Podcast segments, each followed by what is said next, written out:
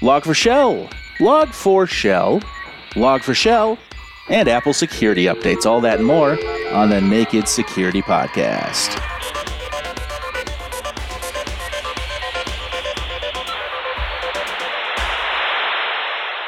Welcome to the podcast, everybody. I am Doug. He is Paul. And Paul, what a boring, mundane, uneventful week in the world of cybersecurity. I'll tell you what, Doug. I've actually been waiting all weekend for the fun fact because I could do with some of that right now. Great. Well, I've got Fire a fun away, fact my friend. for you, and it is that uh, you could call it the ultimate beta test. But before their first powered flight, brothers Orville and Wilbur Wright had made more than 700 successful test flights in an unpowered glider. And we will talk more about the Wright brothers later in the show. Cool. That's a great bit of history, isn't it? Because they really did everything right from a sort of science and engineering point of view. They didn't know how to fly because nobody had done it before powered flight, but they didn't just make it up as they went along. They followed a solid process. Yes, sir. Well, uh, so we shift gears to a not so solid process the Log4Shell Or maybe a Bug. process so solid, so enormous, so heavyweight that it's sinking us all like stones. No, Yes. Exaggerating for effect there, Doug. But not by much. lots of talk about this bug and um, lots to unpack. What is the bug? And uh, I guess my secondary question is is this really a bug or a feature that has been exploited? All good questions. And just for anybody who's missed out, we are talking about a bug that goes by the name log4shell. You'll hear you also see the text log4j, where 4 is the digit 4, which is a Java programming library from Apache that is logging for Java, and you will see it referred to by its official name CVE 2021 44228.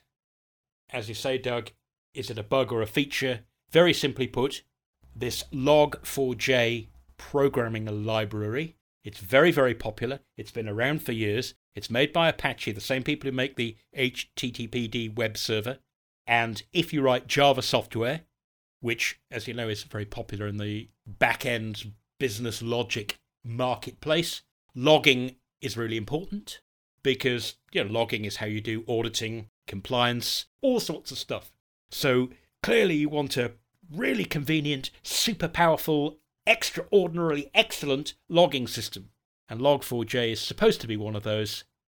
Sadly, it has a feature that essentially allows the data you want to log to include what are called in the jargon meta characters, special characters.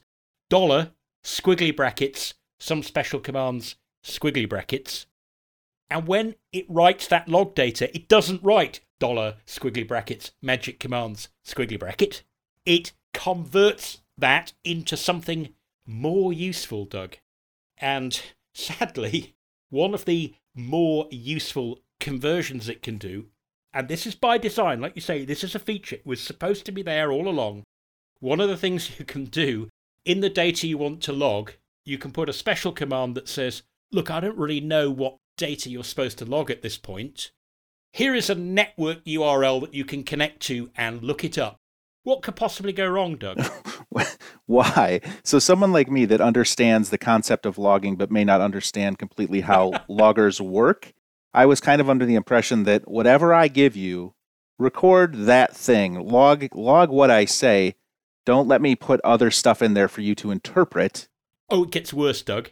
When you call back to me, I can say, look, I don't actually know the data, I've got a little Java program here that I'll send you that can figure it out for you. Why don't you run it and see what it says? I mean, so th- this is I mean, I kid you not. It, it, it, that is the feature. I was going to say so in they're they're trying to be helpful, but in their zeal to be helpful, it's just turned into you could just run arbitrary code. Like why the the loggee is able to control the logger, which shouldn't be the case, right? It is, as you say, log E controls logger. They send a name or a string of digits or whatever they're transmitting that is essentially a secret mini program for the other end to run. So I think that's why this thing is just being abused so crazily. It's not like a traditional exploit. We, we've talked on the podcast before about buffer overflows, use after free, bugs like this. They're vulnerabilities, but to exploit them, pretty much what you're doing is you're poking a stick into the server until it crashes, and then as it crumbles around you, you're guiding your way carefully through the rubble and coming out at the other end in control. You can see why that's quite difficult, and exploits that, that can take months to perfect, and they may be super unreliable even at the end of it. This is by design. The system is supposed to let you say, here's a URL, connect out to it, download the program that you find there, and regardless of what it is, kindly execute it for me. Thank you. Has it always been this way, or and we just discovered it, or is this some? Did something happen in the past month or so that created a vulnerability wherein you can have code run like this? From what I've heard, it was a feature request to the Apache Log4j team from many years ago, eight years ago or something. Someone said, "Hey, this would be really handy if I could do a directory services lookup from the log. Why don't you put it in?" And it is just that lately people figured out, hey, you can do cool stuff with this. From what I've heard, that some of the kids on Minecraft. oh it's not funny, yet it is funny. Figured, hey, how cool is this? So word got out, and proof of concept stuff appeared, and notes on Twitter arrived. So essentially, it turned into a zero day, uh, a very visible zero day. Apache were fairly quick to Apache it, but Pandora's knowledge was out of the jar by that time, and it was too late to get it back in. Okay, so big picture right now, what is happening across the internet? Because a lot of companies are using this logging library. What are the criminals using this vulnerability for? Is, is should yeah, we call it a vulnerability? feature. I think we have yeah. to call it a vulnerability yeah. slash bug. The news is, and Sophos Labs is tracking this as vigorously as it can. There's an awful lot of smoke slash smog slash steam slash mist, which, which is not helping. But in amongst that, there are some very definite fires burning, and it seems that one of the main things active cybercriminals are doing, as you can imagine, we've spoken about this recently, crypto mining. I'm assuming because if it's a server and it's business logic server, it might be quite powerful. mm-hmm. So it seems there's quite a bit of crypto mining going on, and as we mentioned, that can be expensive. If you've got a server that typically doesn't do much and it's in the cloud and it's currently costing you $5 a month, you do not want to wake up to find that it is now costing you $5,000 a month so that some crook can skim off the rewards from cryptocurrency transactions. Another thing that crooks are doing, and maybe we can come back to this later, I won't talk about it too much here, is they're using it to exfiltrate data. So they poke in the code that reads something interesting that they happen to suspect is stored on that server and send it back to themselves. So they're data stealing. So that seems to be the main things that are happening right now crypto mining, data stealing, and implanting general zombie code, which can be instructed later to go and download something else. And it sounds like it's widespread enough that it could be causing enough havoc and diverting enough attention that it, it could possibly cause like a smokescreen for other criminal activity while people are dealing with this, right? So I, I guess our advice would be you should deal with this, but you should also keep an eye on other things because you, everyone's distracted right now. Yes, as you said at the very top of the show, Doug, Log4Shell, log for shell, Log4Shell, and apple patches that I'll give the game away in advance actually have nothing to do with Log4Shell, but they do have everything to do with a whole n- number of other vulnerabilities, apparently including jailbreak the kernel, which is like implant secret spyware kind of stuff. So you are quite right. I don't know whether the crook's actively figuring, hey, this is a great smokescreen. I think the problem there is they don't need to. So if I'm a company and this is very widespread, at what point can I assume I'm not affected by this? Is it I only have a public facing server and there's Java code on it, or does it extend beyond something like that? That's perhaps one of the most important questions to know the answer to because I have seen some responses. Obviously, they're flying around the internet, what companies have said to their customers, words to the effect of, don't panic, we're golden, all our public facing servers are non Java. That was perhaps what a, a, lot of companies assumed at first. They figured, I've got IIS from Microsoft, I've got Apache HTTPD, which is not written in Java, it's written in C, I've got Nginx, I've got all these servers, none of them are written in Java. Phew. And the problem is that because this is associated with logging untrusted user supplied data, the bug can be triggered on a server that is not directly connected to the internet. All that has to happen is user connects to your web server, fills in a web form where they put in username, address, phone number, dollar, squiggly brackets, etc. they send it to your web server. Your web server is going to package up that data. Some of it, it might log itself. The rest of it, almost certainly, in many companies, is going to get bundled up and passed off deeper into the network and passed into your backend servers, your business logic servers. So the real problem is that it's not just your public facing servers that you need to worry about. So, what that means really is that you can't just think about defense in depth in this case. You have to think about defense in breadth. You need to scan your whole estate. And at the first cut, all you really need to do is look for files called log4j, some string of characters, dot jar, jar, Java archive. That's step one.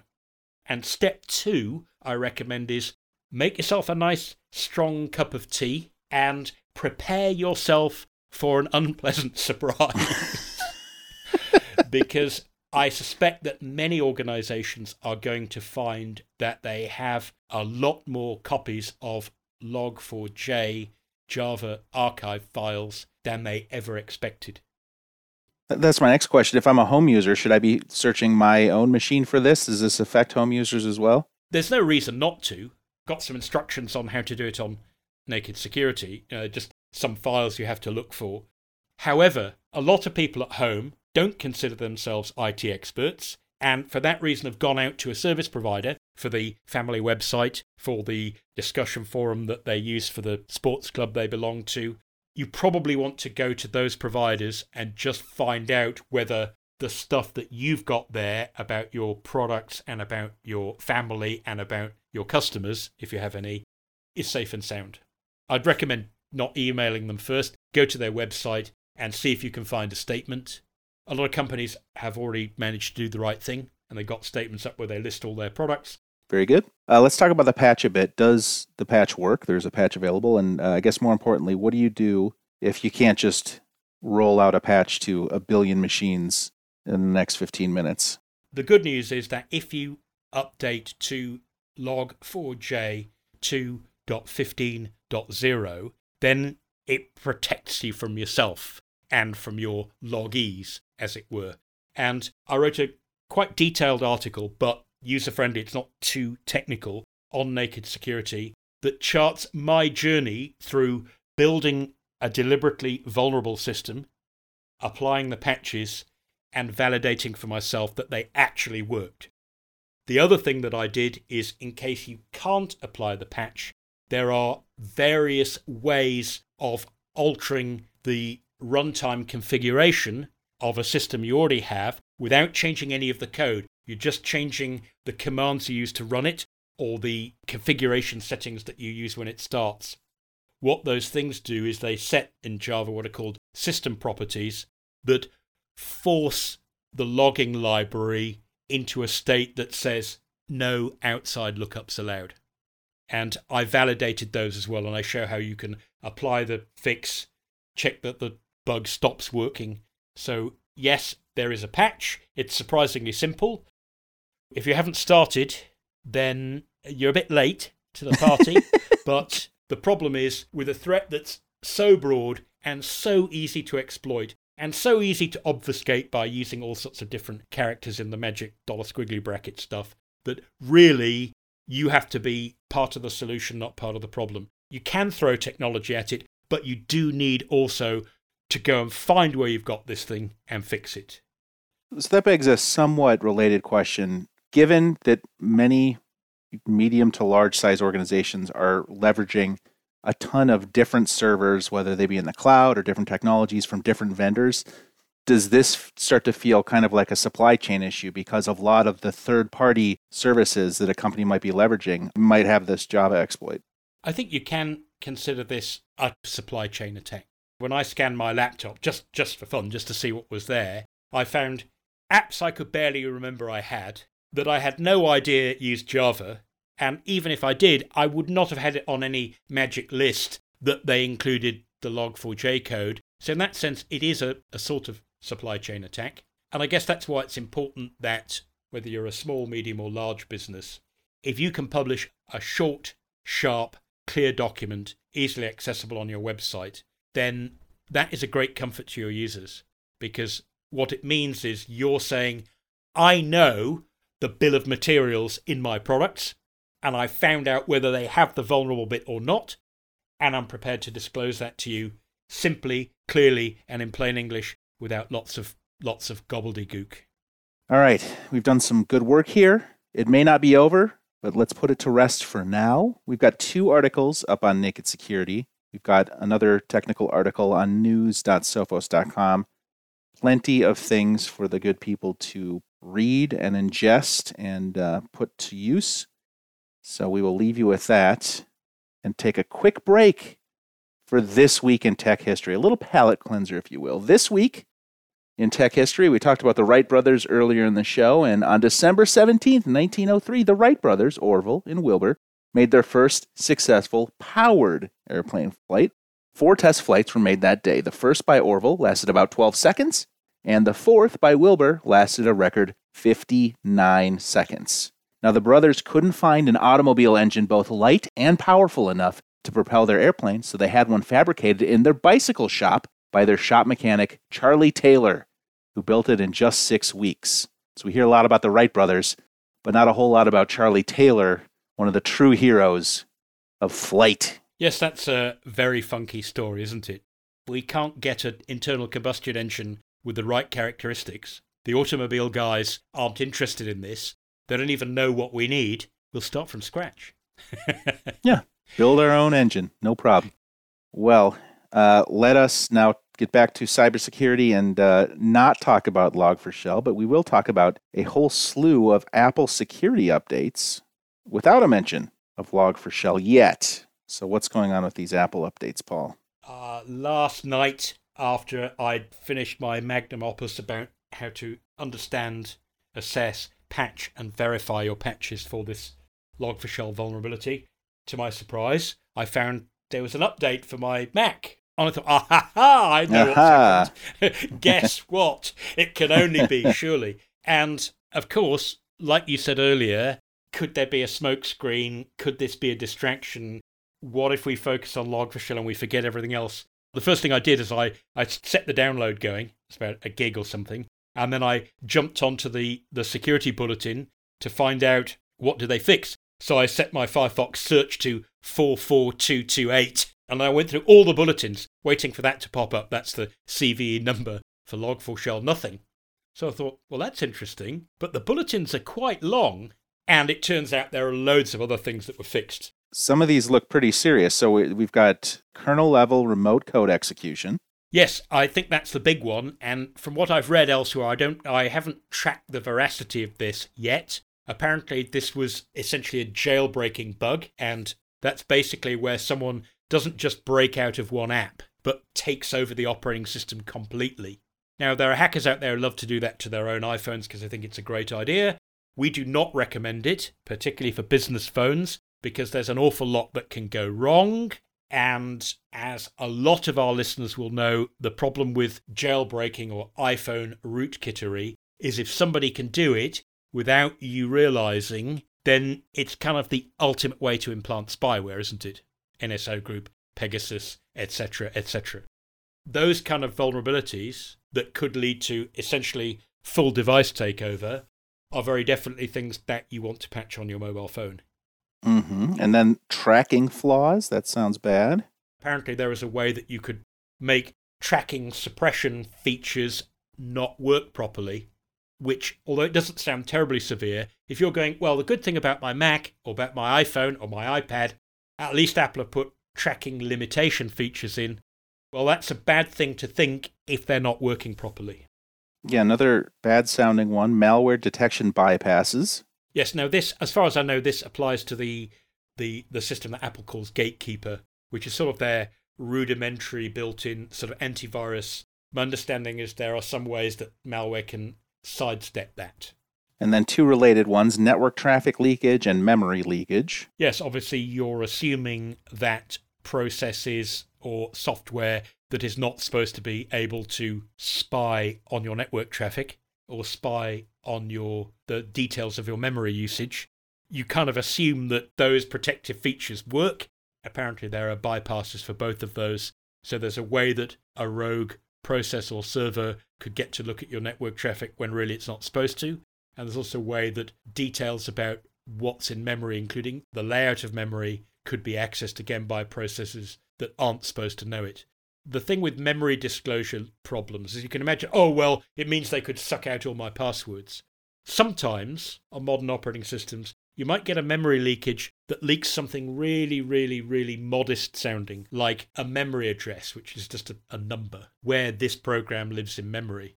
And of course, as you know, modern operating systems go to great trouble to have what's called address space layout randomization, ASLR.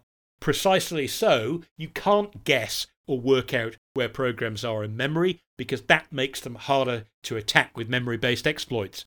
But if you can leak even just an address out of memory and figure out, aha, so that's where you're hiding XYZ feature in the kernel this time, then you just broke ASLR. So that's another one you definitely want to patch.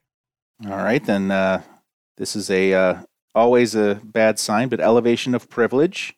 That often used to be considered. Some people do consider it a sort of in the in the second tier. It's only a silver medalist on the exploit table because obviously the one everyone wants is remote code execution. But if you think about it, EOP elevation of privilege and remote code execution for the crooks, they go fantastically well together because it means when you do your remote code execution, like we talk about with Log4Shell, you get to inject the code into the server process. Now, if the server has very restricted rights, that might do less harm than you'd hoped. But if you can combine some an attack like that, where you get some user rights with a trick that lets you grab more user rights as long as you're inside the network first, then basically you've turned a minor remote code execution flaw into a potentially huge one. I, I never really consider those as second tier exploits these days. I figure when I see elevation of privilege patched and it's got a CV number, I think, I wonder which remote code execution exploit it was paired with. yeah. All right, and then last but certainly not least, privacy bypasses. Yes, the obviously the tracking flaws that you mentioned earlier, being tracked affects your privacy, but that's with what you I believe that's down to what the wireless networking system is talking outside your computer. These bypasses, as I understand it, are ones that allow locally running programs to read and write data that is supposed to be off limits. You can see why that's bad because that helps you steal data, make unauthorized changes to system configurations, sneakily drop malware scripts, all sorts of stuff. Patch early, patch often on iOS, settings, general software update on your Mac, Apple menu about this Mac software update. And Paul, just because we didn't talk about Log4Shell, does that mean it can't, in theory, affect Macs? In theory, as we said before, you you could be vulnerable just on a standalone computer or a laptop because this bug is not about being connected to the network. It's about taking untrusted data and supplying it to a program that you think will use it harmlessly and ends up using it in a way that was malicious. So you may nevertheless wish to go to that naked security article you mentioned earlier and just check your Mac. So the risk is low, but why not check? You will not be any worse off for looking. Okay. That is Apple security updates are out and not a Log4Shell mention in sight on nakedsecurity.sophos.com. And we will bring it home with the oh no of the week. I feel like I need a nap and I am dehydrated and we've been through a lot this episode. It's all that fire and smoke, Doug. hurting your throat. On Reddit, user Shake Your Beauty writes Back in my early days of tech support, CRT monitors were very much the norm. One user called in and told me his, quote, mouse was stuck, end quote. The cursor on his monitor was no longer moving. While trying to get more information from him, I kept hearing him grunt with effort, followed by a loud thump in the background. After the third such instance during the call, I finally asked what was going on. Oh, I'm trying to see if I can shake loose the mouse on my screen. Thud.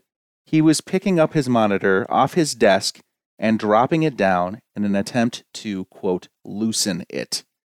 I quickly told him to stop before he hurt himself. Oh, did he think the mouse cursor was like the minute hand on a clock? That it, It just actually was smacking a it. physical thing inside Yes. there that like Yes. moved around with a little magnet. Yeah. Whee!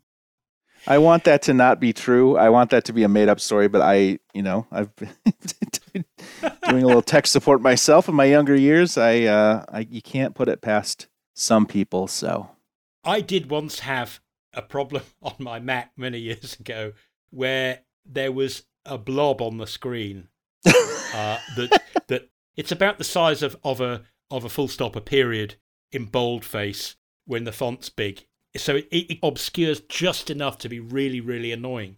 So I got my screen cleaner and I tried to clean it, and I couldn't. And I thought, well, it's funny. It's like not moving with the text on the screen.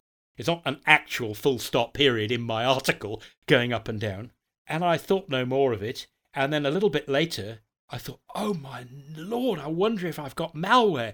It started moving of its own accord. This little dot pixel was like moving across the screen. And then when I looked really closely, I realized that there was a tiny little fly had got inside. and it was actually walking around on Oh, the good. inside of the screen as far as I could make out. if you have an oh you'd like to submit, we'd love to read it on the podcast. You can email tips at sophos.com. You can comment on any one of our articles or hit us up on social at Naked Security. That's our show for today. And a little housekeeping we will be off for the next two weeks in observance of the holidays. So have a great holiday break, everybody. We'll be back with you in the new year.